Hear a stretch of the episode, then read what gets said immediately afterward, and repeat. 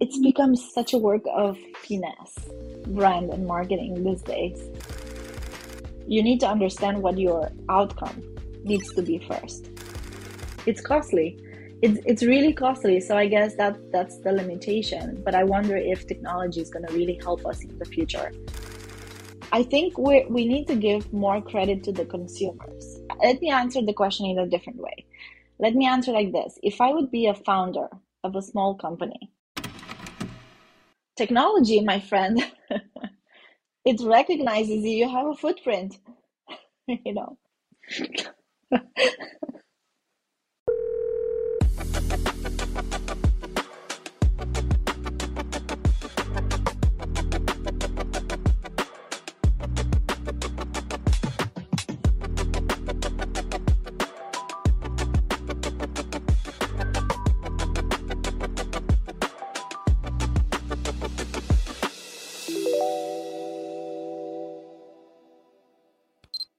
out there. So I think it has to be both. Um, you know, it's first of all, we're all consumers.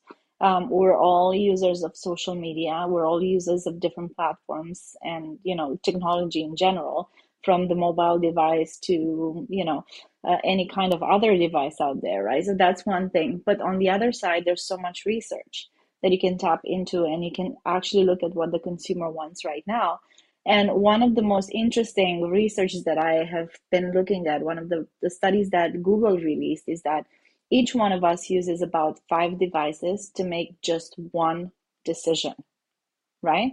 So think about it. You're going to be for, let's say, you want to buy a ticket to fly to somewhere. You're going to be first on your phone, then you're going to be on your laptop, then you're going to be maybe, I don't know, searching somewhere uh, on a tablet, then you're going to come back again to your mobile or whatever. So in the end, the consumer journey, you know, that we think about as a funnel today, it's so much more chaotic than we actually know. And if you think about like three to four, five devices for one single purchase, that's pretty crazy. So, you know, the experience really needs to be end to end for the consumer to be able to finally click purchase at the end of that crazy journey remove the friction, right? So there's always a kind of friction between what the consumer actually wants and what you're offering. So if you remove all that friction in a way, right? If you make it smooth for the consumer to actually get to that decision, um, that's going to be the you know the winning strategy. You know, there's there's another thing that Google put out there that is the 7-11-4 rule. So it's basically you need to be able to spend seven hours or on 11 different touch points and on four different platforms before a consumer has built enough trust to actually buy from you. And this applies to anything, any type of uh, you know consumer, any type of industry, any type of product. Um, it can apply to, for example, um, thought leadership. You know, I've I've come across this person who's really interesting um, I've heard maybe um, some kind of a speech from that person. Let me tap into their LinkedIn profile. Let me now go to YouTube and search for some more content that they might have. Um, let me maybe go to Instagram and see if there's something else there. That happens quite a lot. So, what is really important that you have that seven hours of content that the consumer can really spend that quality time. You know, it's like meeting a person like you and I, we meet and we get to know each other. We spend time over a coffee, you know. You don't build trust immediately just because you're you, right? We need to spend time and know each other and interact and discuss things. And then after a while, I'm like, okay, I'm, I trust you, right? So it's the same exact thing with consumers. You still need to look at multi channel, right? So we are talking about multiple channels that you need to be on. So if you think, just let's say just the social media aspect of it right? There's so many different platforms that you need to be on. Now add on that you know for brands like mine for example you add you know physical retail you add the e-com sites you add the you know in-person events and so on and so forth. There's so many different touch points. There's so many different platforms you know that you need to be on. And you need to show up funny enough authentically enough on all of them but differently enough on each of them so that the consumer can see you differently on each one, right?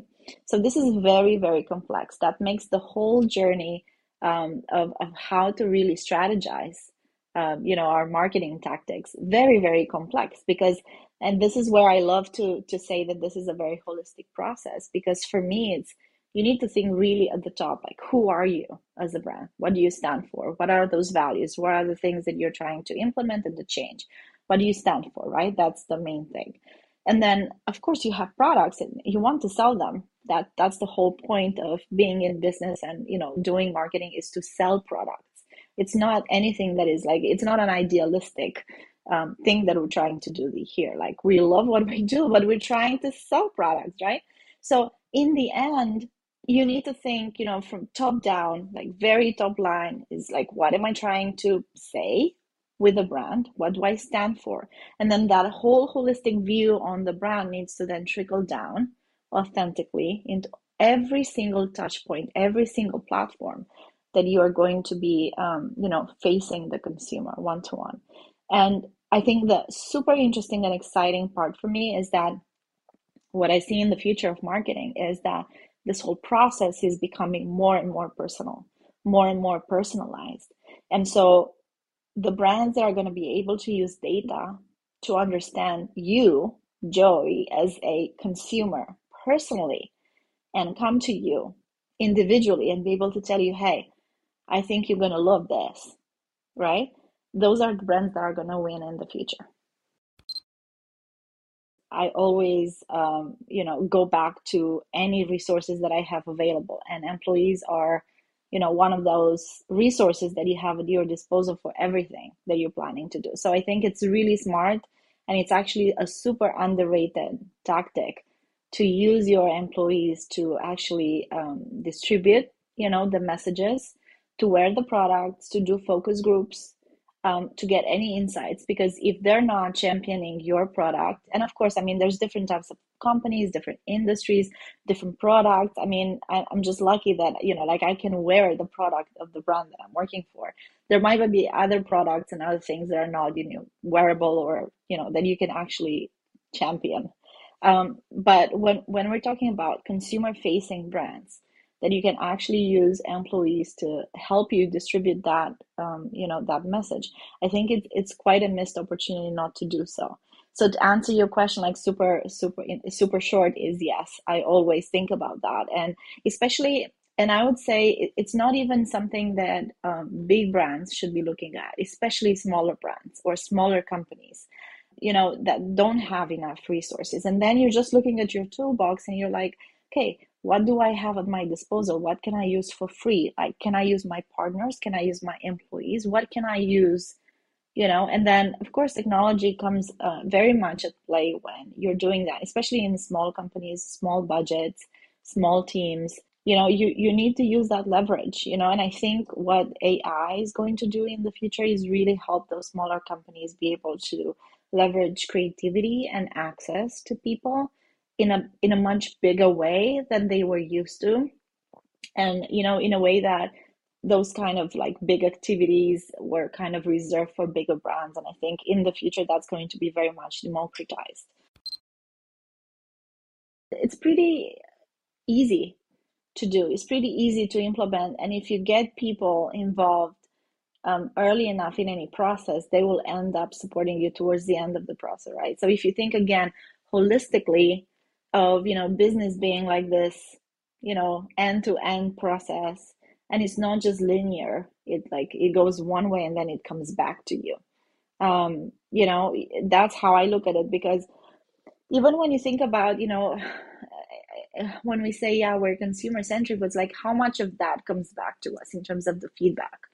The real feedback outside of you know focus groups that are sometimes you know happening in sort of a little bit of a bubble and outside of the real you know process of the business but the actual you know like end to end process from like okay we've had that idea we've tested it with focus groups we've implemented it we've launched the product we've launched the marketing let us now gather feedback from the consumers on what we've actually done and see what comes back what worked and what didn't you know yeah, I mean, at our HQ, there's this guy at the at the coffee shop. He always knows what I'm going to ask for. And I try to kind of give them, you know, kind of different answers every day just to kind of like set them on the like the wrong, but they always know it's like they remember, you know, the faces, you establish a personal relationship with them and you know, you go there every morning asking for your coffee and here it is, you know, with a little heart and everything and it's perfect. He knows, like I don't even need to ask. I'm there and he, why is that so different than, you know, all the data that you're anyway putting out there into the world of you know the internet and then it comes back to you in different shapes and forms through different brands that you're anyway using or planning to use so i know it's really scary but in the in the end if you're really thinking about it it's not that different than what happens in real life I can speak for myself. What we are doing in our, you know, in our team, in our business unit, is always to just think of the employees as as consumers. And and so, for example, in my team, we've done everything from um, a consumer focus group and really looking at really minor details on the products, like the fit and the quality and the how it kind of sits on your head, you know, in terms of headwear specifically. Um, and it's been really fun because you have really engaged employees that are really engaged consumers on that product category. So we've actually selected those consumers and em- employees that are very engaged, not just every employee, but the really engaged ones. So we have really top quality sample um, that really uses that kind of products and also from competition probably. So they have a really good benchmark.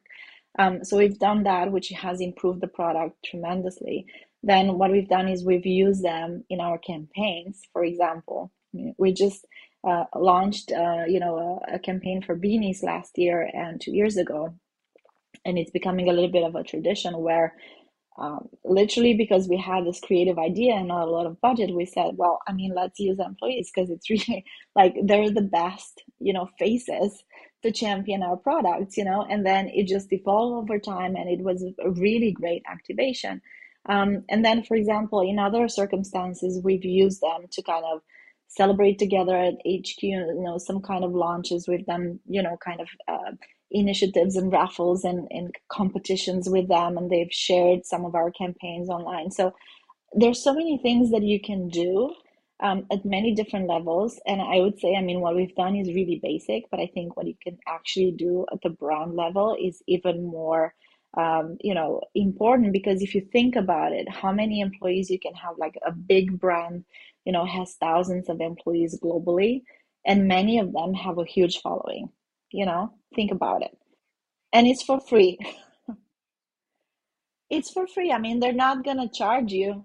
Yeah they're not going to charge you at least not yet. I think the time will come when your employees are going to be part of some kind of influencer program, you know, corporate influencer program, and they're going to charge. But for right now, they would do it for free just because they're engaged with the brand. So why not leverage that that opportunity? I wouldn't argue because depending on the role, you know, sometimes the role is not so much about you being executional or tactical it's mainly sometimes at some levels about really having the right network, the right visibility, um, you know, the right maybe kind of vision or strategy and bring people together. But you know, like you know how business was done in the old times, you know, like you were meeting at a golf course or you're meeting over lunch and it's all so personal, right? Now it's the same now at scale, right? Because those people are known globally and the, the level of trust that they're building with their audience is really high it's exactly the same so that's why i think a lot of things are going to change um, you know in the way that we market that we brand that we think about strategy that we think about hiring um, because it has implications across the board if i would be a founder of a small company and i would want to leverage or i would have in my strategy a, a huge, you know, growth and visibility across several platforms. What do I hire? Do I hire a, you know, recently graduated marketing manager for a social media job? Or would it be smarter for me to go to a YouTuber or influencer that is already killing it on TikTok and getting them to work for me, you know, even if they're like 21?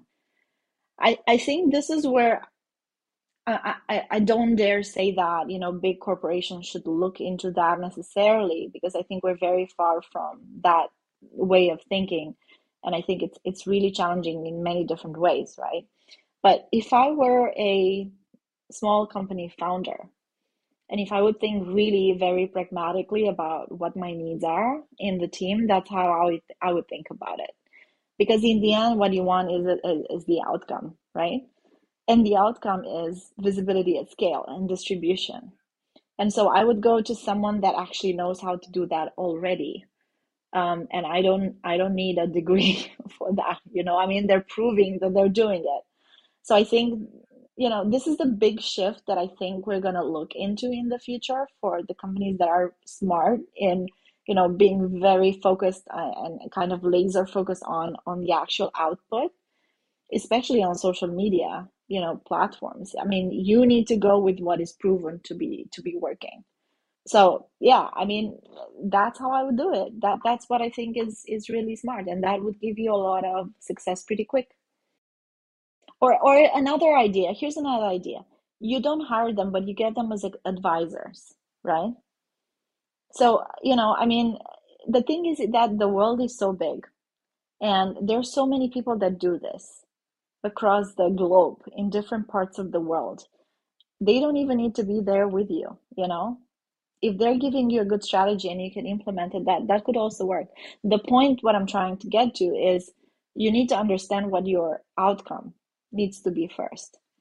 And for that you need to understand the platforms differently because I think the the mindset shift a little bit that is happening right now is that in the past it was like from us to them you know, or add them in terms of okay, how we see our brand and what our brand guidelines are and what our marketing strategy is and what our messaging is and you know, here you go, consumer. Like deal with it. right? We're telling you. But now it has to be a conversation, you know. How am I going to know you if I'm not talking to you? And so, how am I going to talk to you, consumer? Well, I need to talk to those people that actually are engaging with the consumer on an everyday basis, which are the influencers, which we're already doing, right? As big brands, we, we work with influencers, but we don't work intimately enough, right? Like we don't get the strategies we're, we telling them to execute. So if you reverse engineer that process and you get them to work for you, with you, and advise you on the actual strategy and execution, I think that's where the bigger shift is going to happen. I mean, that's just an execution fact. You know, it's it's part of the execution process. That doesn't that doesn't cover the thinking before, the strategy before. You you can have a platform that auto posts whatever you want, but the thinking before that needs to be in place. You need to think, okay, what's the holistic view that we're trying to get out there? What's the brand standing for? How are we going to, uh, you know, talk to the consumers on TikTok, on Instagram, on Facebook, on LinkedIn, whatever the platform is, Snapchat. Uh, and then somebody needs to think about all those things. And then somebody's going to have to create the content for, you know, individually for all those platforms. And then somebody's going to have to, you know, post, um, schedule all the posts uh, on some kind of a auto post platform. But but that's not the thing. That just helps you to be more efficient and get more content done. But i think another thing that you need to keep in in, in mind which I'll, I'll give you this from a personal experience because i've i've used um, auto posting platforms. You know i've tested quite a few of them. And then i went kind of back for a while to just do whatever I felt on the day. And that's obviously just for my, you know, kind of personal post. It has nothing to do with a brand strategy or anything. But what I've observed from, you know, my own personal point of view is that a lot of things happen on a daily basis. So you need to allow flexibility to be able to, you know, talk about things that are happening today and and not be so unflexible that oh i've scheduled whatever post today and then i'm not going to speak about this other super relevant topic just because i've posted it. And i think if you if you think about that at the brand level it's exactly the same. So for sure i mean there's different you know different platforms that help you uh, achieve a bigger you know um, efficiency uh, across the board especially on social but that shouldn't um, stop you from being flexible and reactive to the things, to the cultural things that are happening on the daily basis, especially big brands. Um, we need to react, and consumers respond so well to the reactive brands, you know, the ones that are taking the cultural cues and are making fun of a situation or are supporting something that is really badly uh, happening in the world. And then you need to be there kind of supporting um, or helping or whatever, you know, or giving your point of view if you stand for something on that topic. So um, there has to be flexibility, you know. Yeah. No, but but I think it's again related to what do you stand for?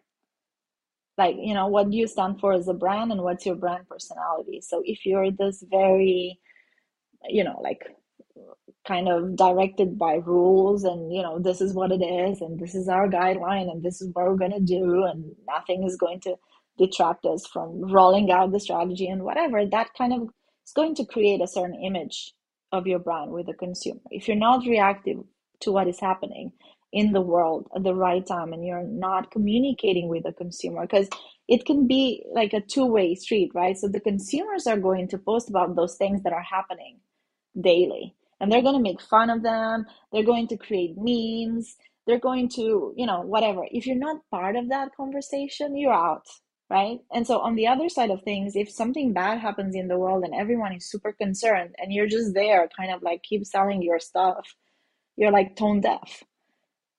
You know so either way you need to be somewhere in the center where you're like very very engaged in that conversation with the consumer no matter what happens I have a little bit of a different opinion on that, to be honest, because there's so much conversation about this thing that we we don't have enough attention for everything. Whereas I think I think we're just paying attention to the things that are really important to us, you know? So I'll give you even a, an example from from my cases. If I choose to spend 10 minutes on TikTok, mindless, you know, mindless scrolling, and just like one more and the other and the other and then it's 15 minutes and then i have a timer on that because otherwise i'm just going to get lost. But it's a it's a conscious decision that i'm making for whatever reason i want to spend my time there right? And i think we we need to give more credit to the consumers as to what exactly they need and what they're looking for. And they might not be looking for anything, actually. They might not look for your brand at any given time. So the point is, how are you going to connect with them in a meaningful way so that on whatever platform there are, and remember, seven, you know, seven hours, 11 touch points, four platforms. It's a lot. Every time we're getting there, every time we are connecting, it has to be so meaningful so that they want to hear more and more and more to the amount of the seven hours and 11 touch points and four different platforms that they become loyal loyal consumers. You know so i think in the end it's really just about trust building trust and what exactly it is that you have to say that is meaningful to them not to you. You know so it's a bit of a reverse um, thing here whereas i need to know you it's counterintuitive. It's like it's not like oh I have this product and here it is to you. It's more like let me get to know you first. Let's establish the relationship. Let me understand what you're looking for, and then I'm gonna serve you. But I'm gonna give you. I'm gonna offer you what I know you want. Uh, it's too expensive and I, I wonder what's the actual output of it. How many people do actually use the technology? I mean, there's two two technologies that I've been very curious about for a long time. One is AR, and the other one is this the QR. You know, the QR code. So it's like QR. I think it's more tactical. You can use it for a lot of things. It kind of like unlocks, you know, websites and things, and okay, you can go quicker to places that you're looking for but like ar like it's so intentional. Like you really need to kind of allow the time as a consumer to really deep dive into whatever the brand is offering you. So i, I really need to be interested in advance in order to take the time to actually use the technology open it interact with whatever is happening. So it's not, I think it's not so much about the AR, but what is really fascinating to me is what happens before the AR, right? What's what's the process, right? It's a lot of time. It's much more than just clicking on a link and going to a, a, website. Like if you if you think about it, so if you get an ad right on social, and you like it, and you're like, oh okay, I'm interested. I'm clicking. It's immediate. That interaction is so much quicker. But with an AR, it's like okay, I need to maybe like email you or maybe you're going to a, a, store and you're seeing something and I'm like okay let me take a picture of this or I might need to download something and then I need to like get into something. Maybe I need to register. And then once I'm registered maybe I'm getting some kind of an experience. It's like it's a lot. Who does that and why? You know that's I'm I'm very fascinated about this. And I'm sure it works but I would say that probably it works with very niche subjects, you know, topics, products. Uh, I don't think it necessarily is profitable at scale. Yeah, or, or maybe it's a very technical thing, or it's a very nerdy thing. Thing, you know, I've seen that being used with uh, NFTs, for example, and I can totally see that. I mean, if you've spent, I don't know how many thousands of dollars on an NFT, yeah, right. So I'm I'm pretty sure you're gonna do it so that you can see what the NFT can do for you. Um, you know, so it has to be very niche in, in different ways. Maybe it's very technical, maybe, maybe it's very nerdy, maybe it's very, I don't know, something that, you know, a very small group of people has access to.